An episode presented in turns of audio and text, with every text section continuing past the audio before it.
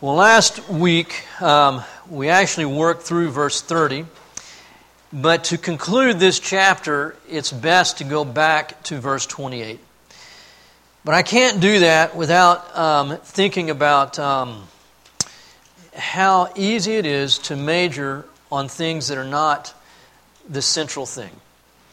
And it, I know that when we stand before the Lord in glory, the one regret we will all have is the time that we spent in things that really just didn't matter.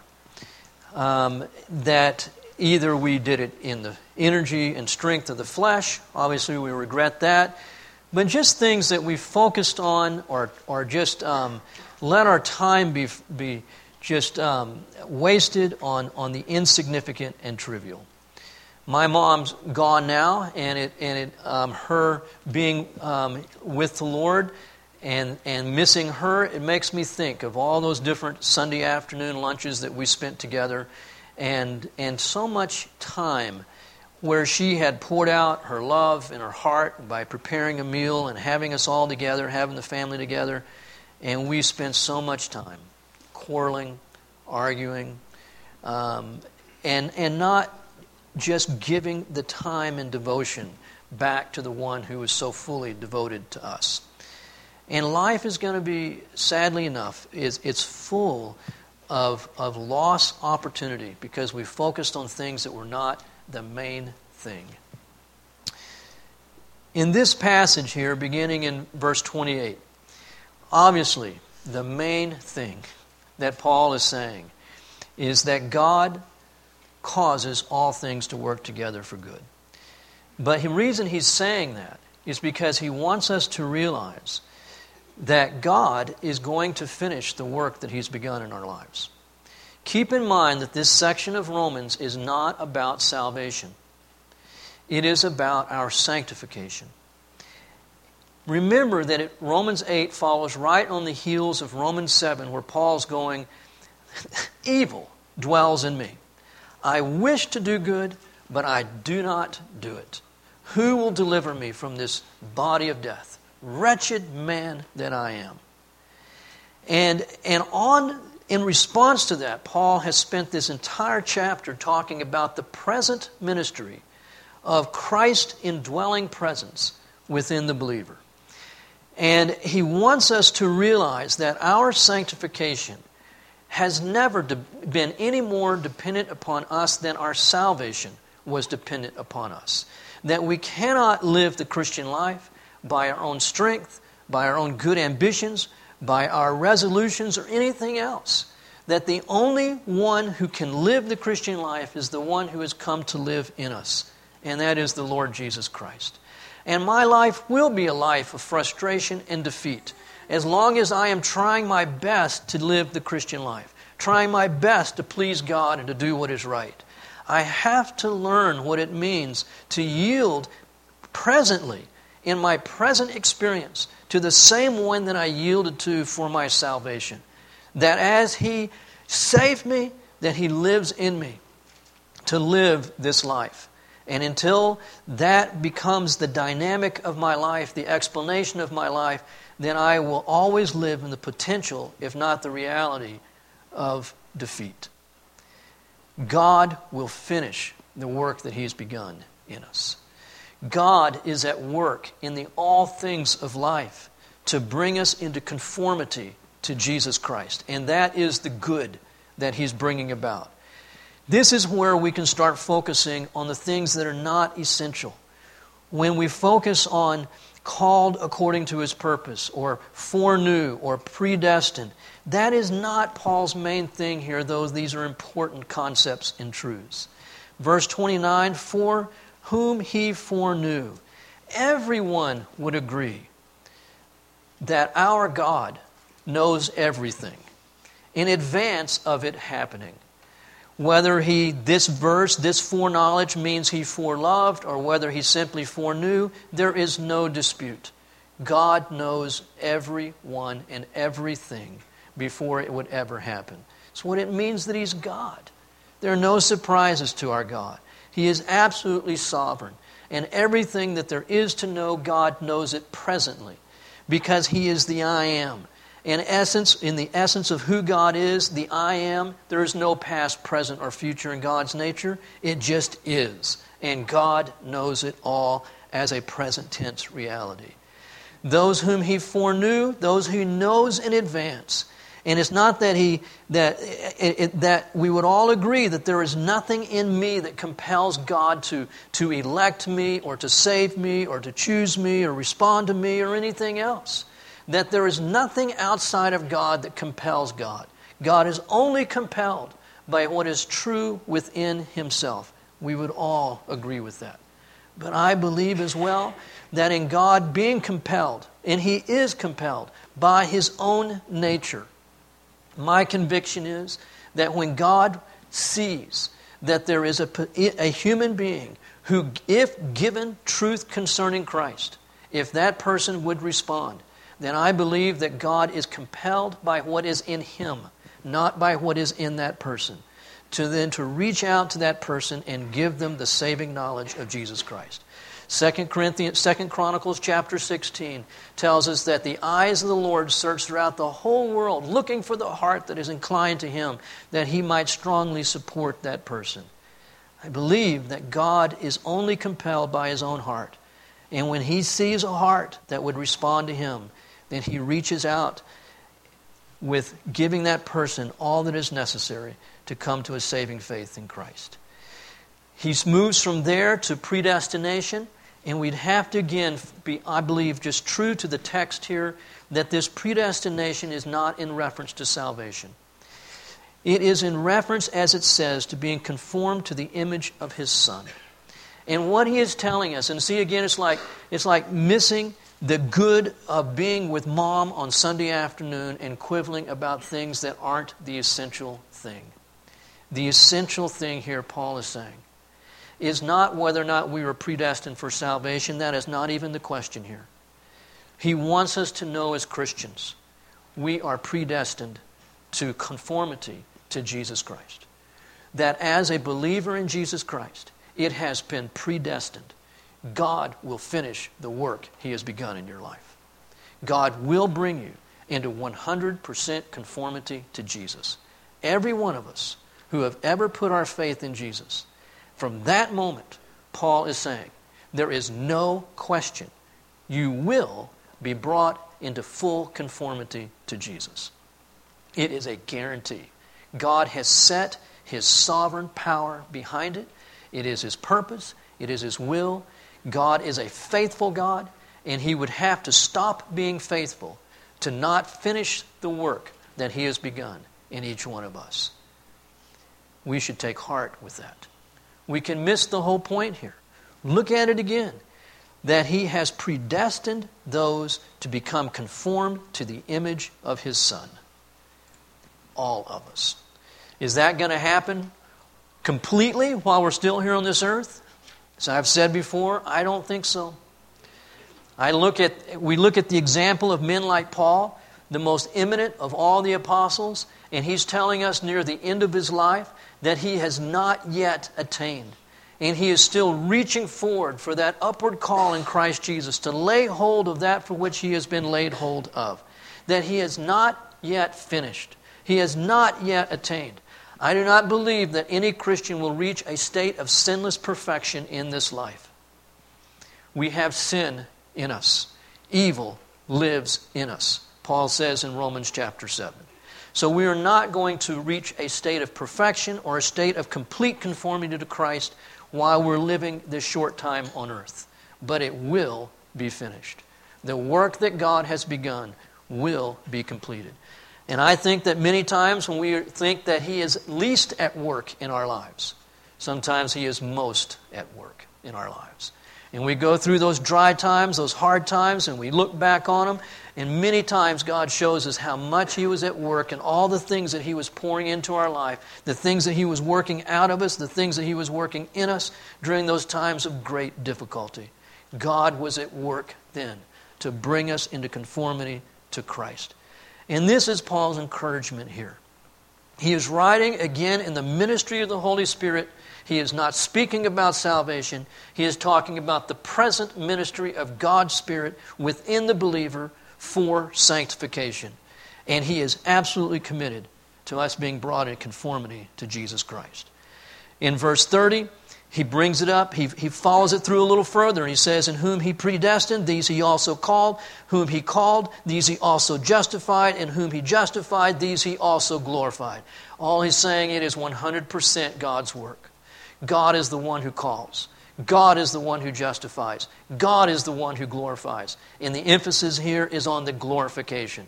And in God's economy, it is past tense. He has also justified.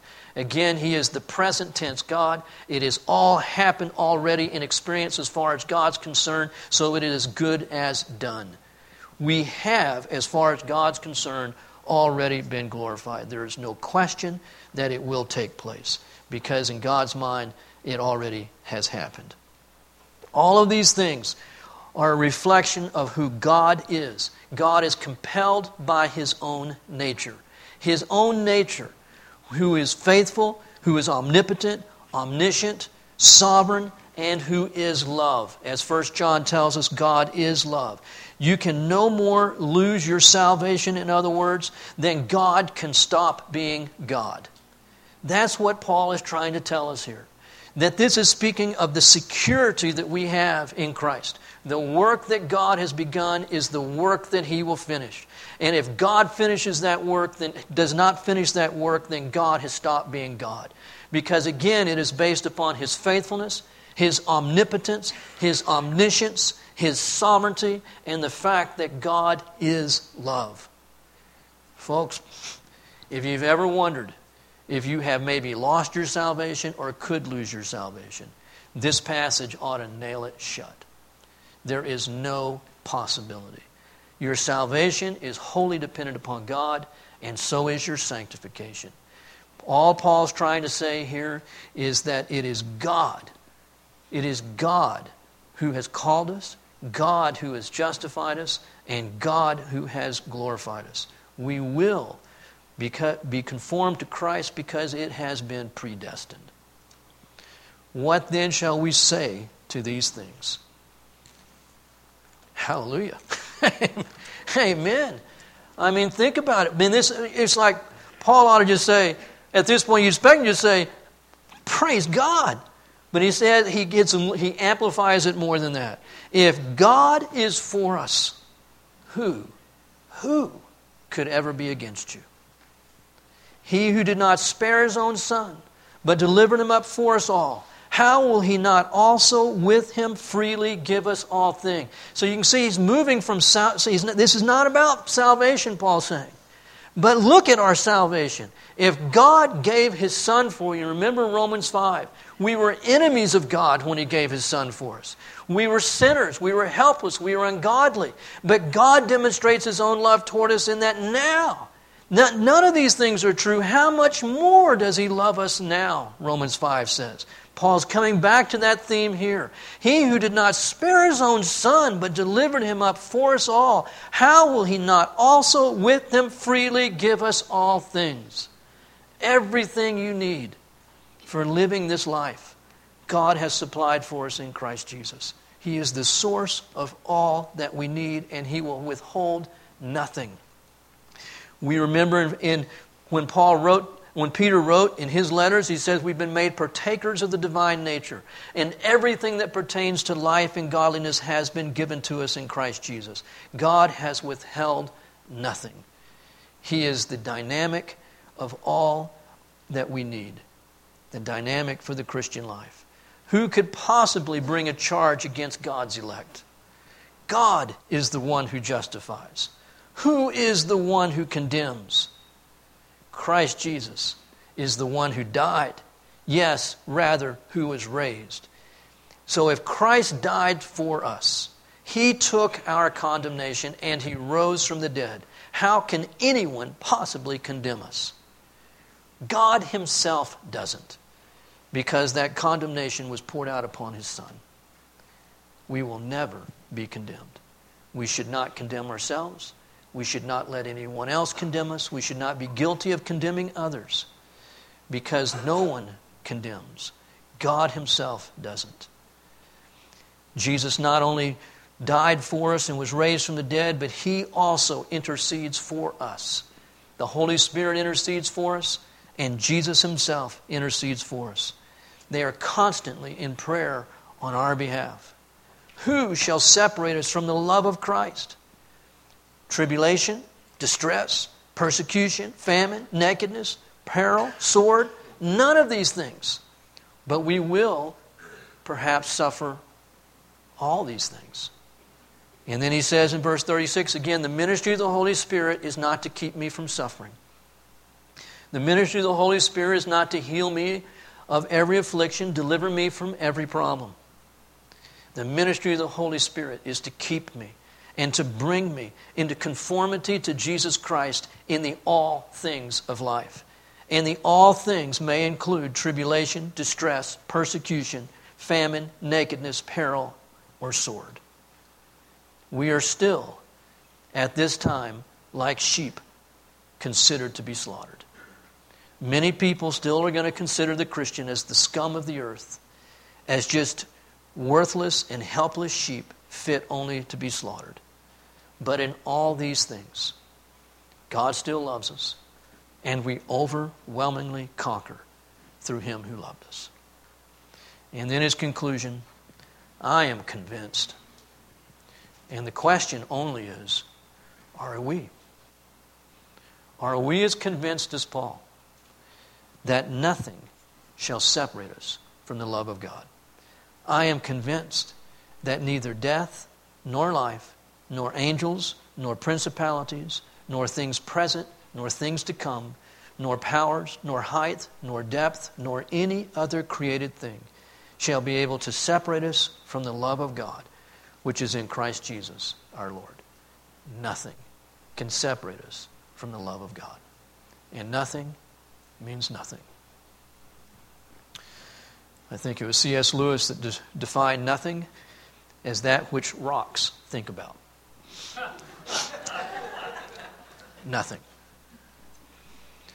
Nothing.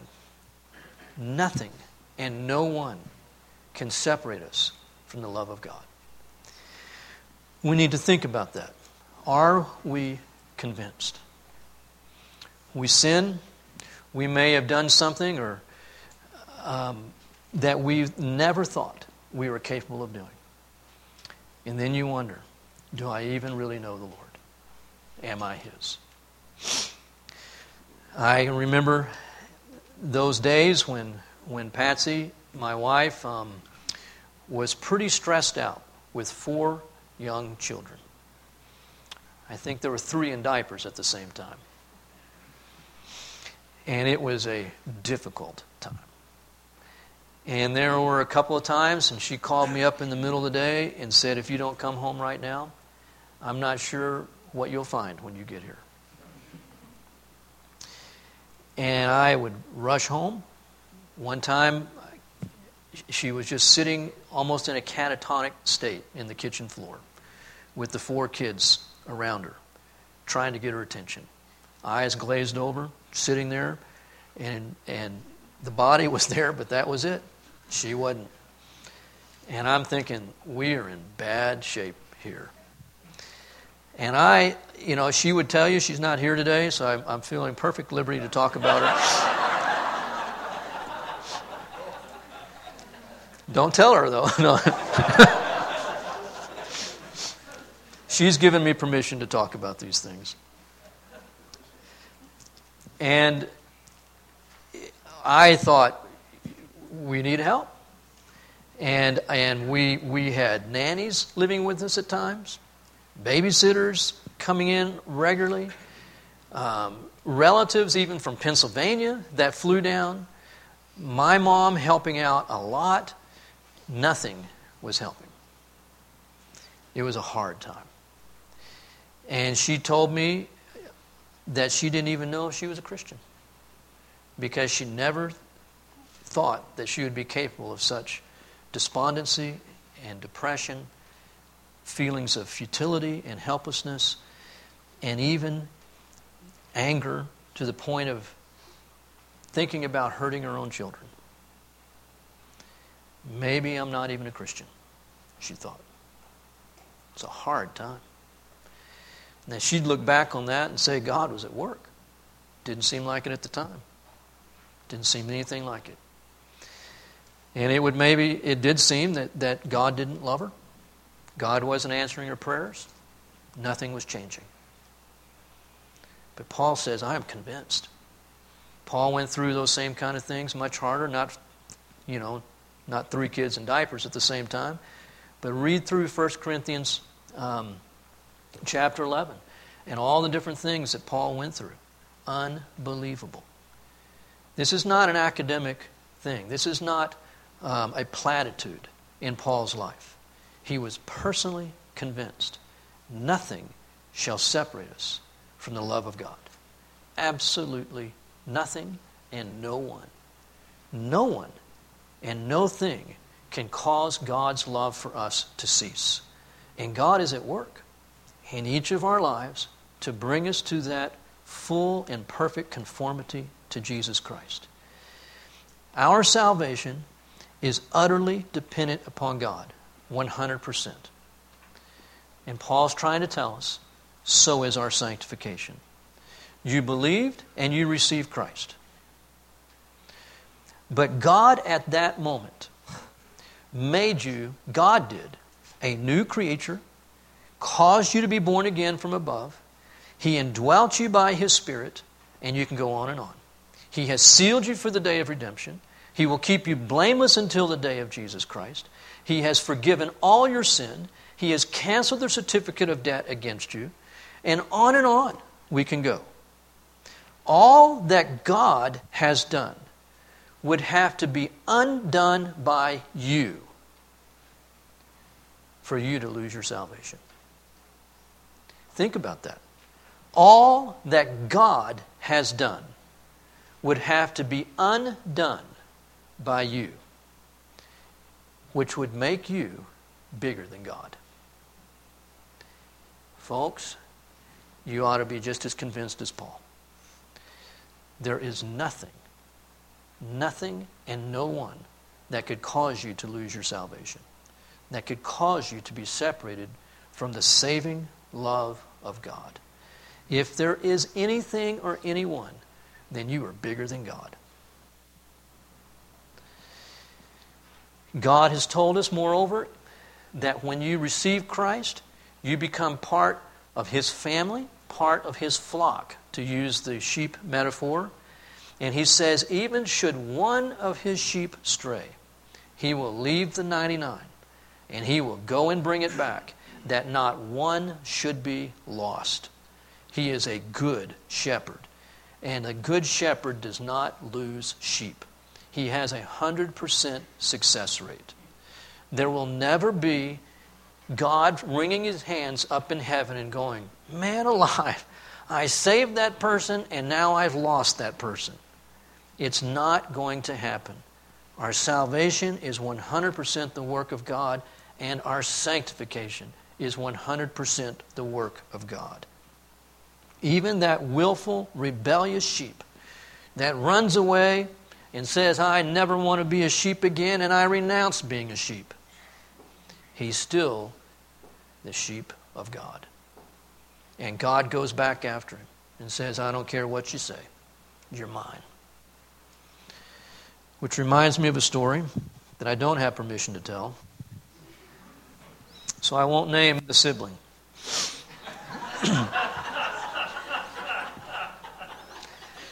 we were kids. I was put in charge. My parents had gone somewhere. I don't know if it was for the evening or for the month. But um,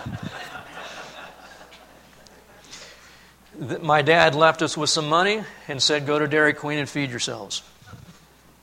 And so we did. We walked to Dairy Queen, took a couple of other buddies along, and there were too many of us for one table, so we sat at two different tables. My friend, who was with me, big kid, um, and I were sitting at the same table, and we got to talking and laughing. And, and um, my, one of my siblings, who remain unnamed, was sitting across Dairy Queen at another table. way across the room, convinced that we were laughing at him. And the only one he really saw laughing was my friend. So he's convinced my friend was laughing at him. So my brother took his hamburger and threw it all the way across Dairy Queen and hit my buddy square in the chest. It was an amazing throw. So that'll probably give you some hint who it was. He had hamburger and lettuce and onions and mayonnaise all over him, and he was not happy. And my brother's running out of Dairy Queen. And my friend said, I'm going to, I don't, it was something violent. I'm, I'm and I looked at him, and he's a lot bigger than I am. I only had bigger friends.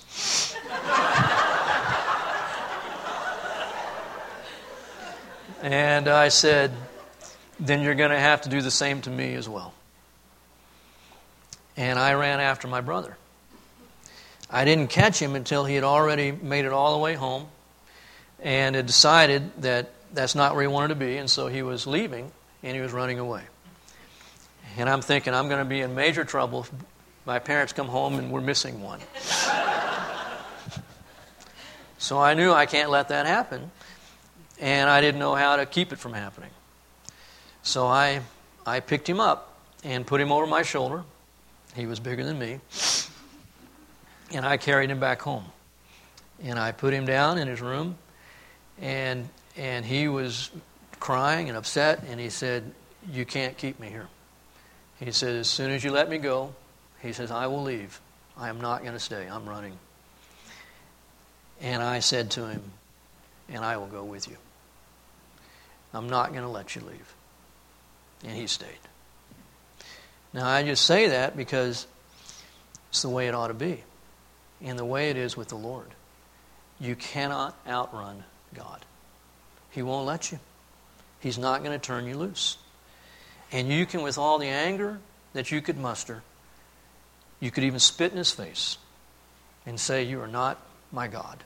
You are not my Savior and he will no more renounce you than a mother or a father could his child, her child. It's not going to happen. He saved us.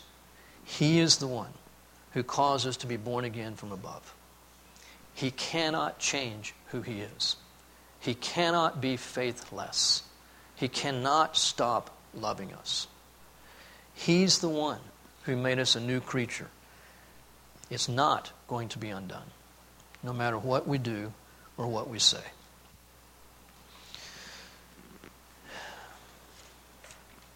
And again, this is not grounds to give permission and license to do whatever we want.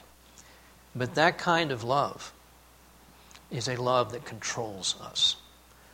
Paul will write to the Corinthians and say, convinced of these things, convinced of who Christ is and what he has done for me. He says, The love of Christ controls me. And I don't think he means there, my love for Christ controls me. Because he'd just been talking about what Christ had done. Christ love for me controls me. If I really understand that this is the depth and the breadth and the height of God's love for me. And I believe this is why Paul prayed as probably his most earnest prayer as he prayed for the Ephesians. He said, This is what I pray for you, that you might know the height and the depth, the width and the breadth of the love of God in Christ Jesus. It is something that ultimately the Spirit of God has to reveal to us, and He wants to. Nothing can separate us from the love of God. Absolutely nothing.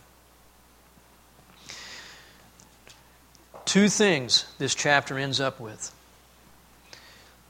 All things work together for good because God is committed to our conformity to Jesus Christ. And secondly, nothing will separate us from the love of God. Now, we're not going to get into it today, but next Sunday we'll start with three chapters that deal with Israel. Big chunk, big chunk of Romans 9, 10, and 11. Paul's thinking is very linear, very logical.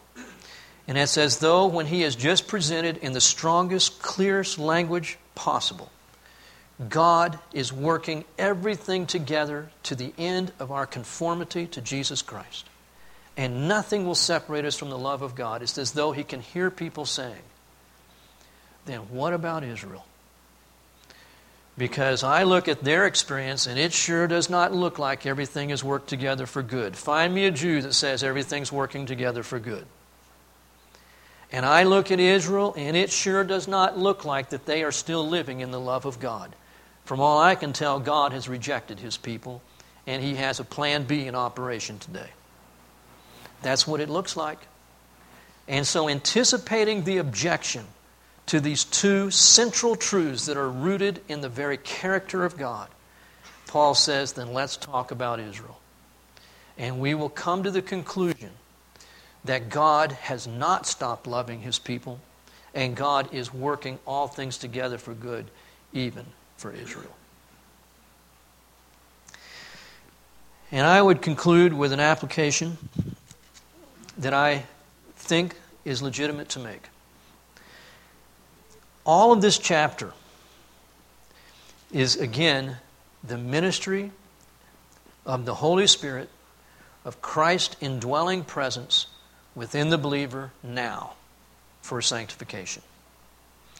But there is nothing that God is doing in me personally that He does not expect to be demonstrated through me in my relationship with other people. Would you all agree?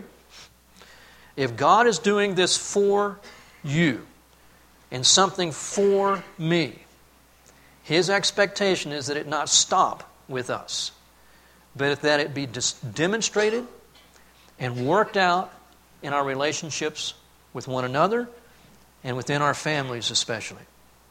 And so, just to summarize, quick review of some of the things that Paul has said that God is doing by His Spirit in each one of us individually. There is no condemnation.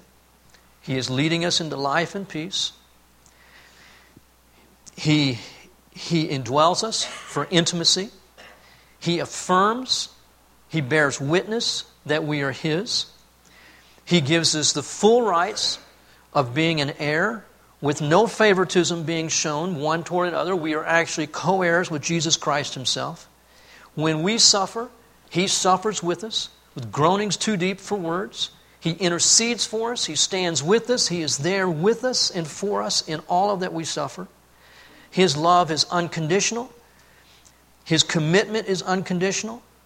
He gives hope. He implants hope in our hearts because He tells us that all will work together for conformity to Christ, to our glory, to His glory. And He speaks that nothing will separate us from this union and this intimacy that He has brought us into. That's a lot. And He wants every one of those things to be true in how I relate to my wife, to my children, to my brothers and sisters in Christ that no person in relationship with me should feel that I condemn them for what they have done. I can condemn what they've done, but no believer in relationship with me should feel that I condemn them as a person for what they have done. No one. There is nobody as a Christian who should feel that they are being led into bondage or into death, but rather into life and peace. They should sense that my love for them is not selfish, but selfless and sacrificial. That my presence with them is not fickle, but it's constant, as constant as an indwelling that my affirmation is not seasonal, it's not conditional, but it's an unconditional affirmation. My children should always know, no matter what, you are mine, and you will always be mine. And my friends should know the same. that I am your friend, and that's not going to go away because of a problem that comes up between us. That there is no favoritism, that all are loved equally and fully. And that when you suffer, I suffer. I'm not the most empathetic person in the world, I've been told. My dad laughs, I knew he would. But this is something that God does. And I find increasingly that when I hear bad news, more and more it just troubles my soul for the person.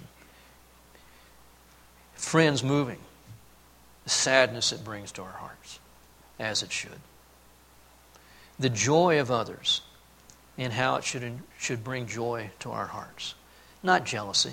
Why didn't that happen to me? But true, genuine joy. Thank you, God, for the blessing that you've brought to my friend's life. And to rejoice with those who rejoice, to weep with those who weep, to stand and intercede for one another, to stand up for. It's one of the hardest things to just have that spirit discernment of when God would just lead us to pray for a person and when He would have us to stand in the gap as an advocate for that person. But we know that we have an advocate who stands before the Father constantly, and that we, He would have us also play the advocate for one another. Again, unconditional love. Thinking on 1 Corinthians 13. Love bears all things, believes all things, endures, does not fail unconditional love. To inspire hope and not negativity, not despair, but hope. Solid hope. Hope not just in, in what we would like to be, not just wanting to bolster false hopes of other people, but to encourage genuine hope in the solid things of God and His Word. That our hope would not be misplaced, but properly placed, and we would encourage that hope in others. And then finally, at the bottom line, in my relationship with my family and with you, my friends, and again, that God would have worked out in each of our lives, is that of inseparable union. We will disagree. There are things that we're not going to, to be of one mind necessarily about. But God is not expecting that we be the same in everything, every opinion that we hold. But we can function in unity. We can be we can agree to maintain the unity of the Spirit and not to divide over things that ultimately are of very little consequence. When division does take place, and sometimes it must, Sometimes fellowship cannot be maintained, and we see this in Scripture. It is not unity at all cost. Sometimes fellowship has to be broken. But even then, that it would be with great sadness and with an affirmation that you are my brother, you are my sister, I love you, and nothing will ever stop this. But in the matter of this particular behavior, which is sinful, I cannot continue to fellowship with you as I had been. But my heart's desire, the longing of my being, is that things would be right and that we can fellowship again. Inseparable commitment and union toward each other. These are the things that God is in me, toward me, and He is in you and toward you. And He never intended these things to stop just in our experience with Him, but that they be manifest through us to the glory and praise of God. That people see us and they go, they love each other. They genuinely love one another. Let me close this in prayer.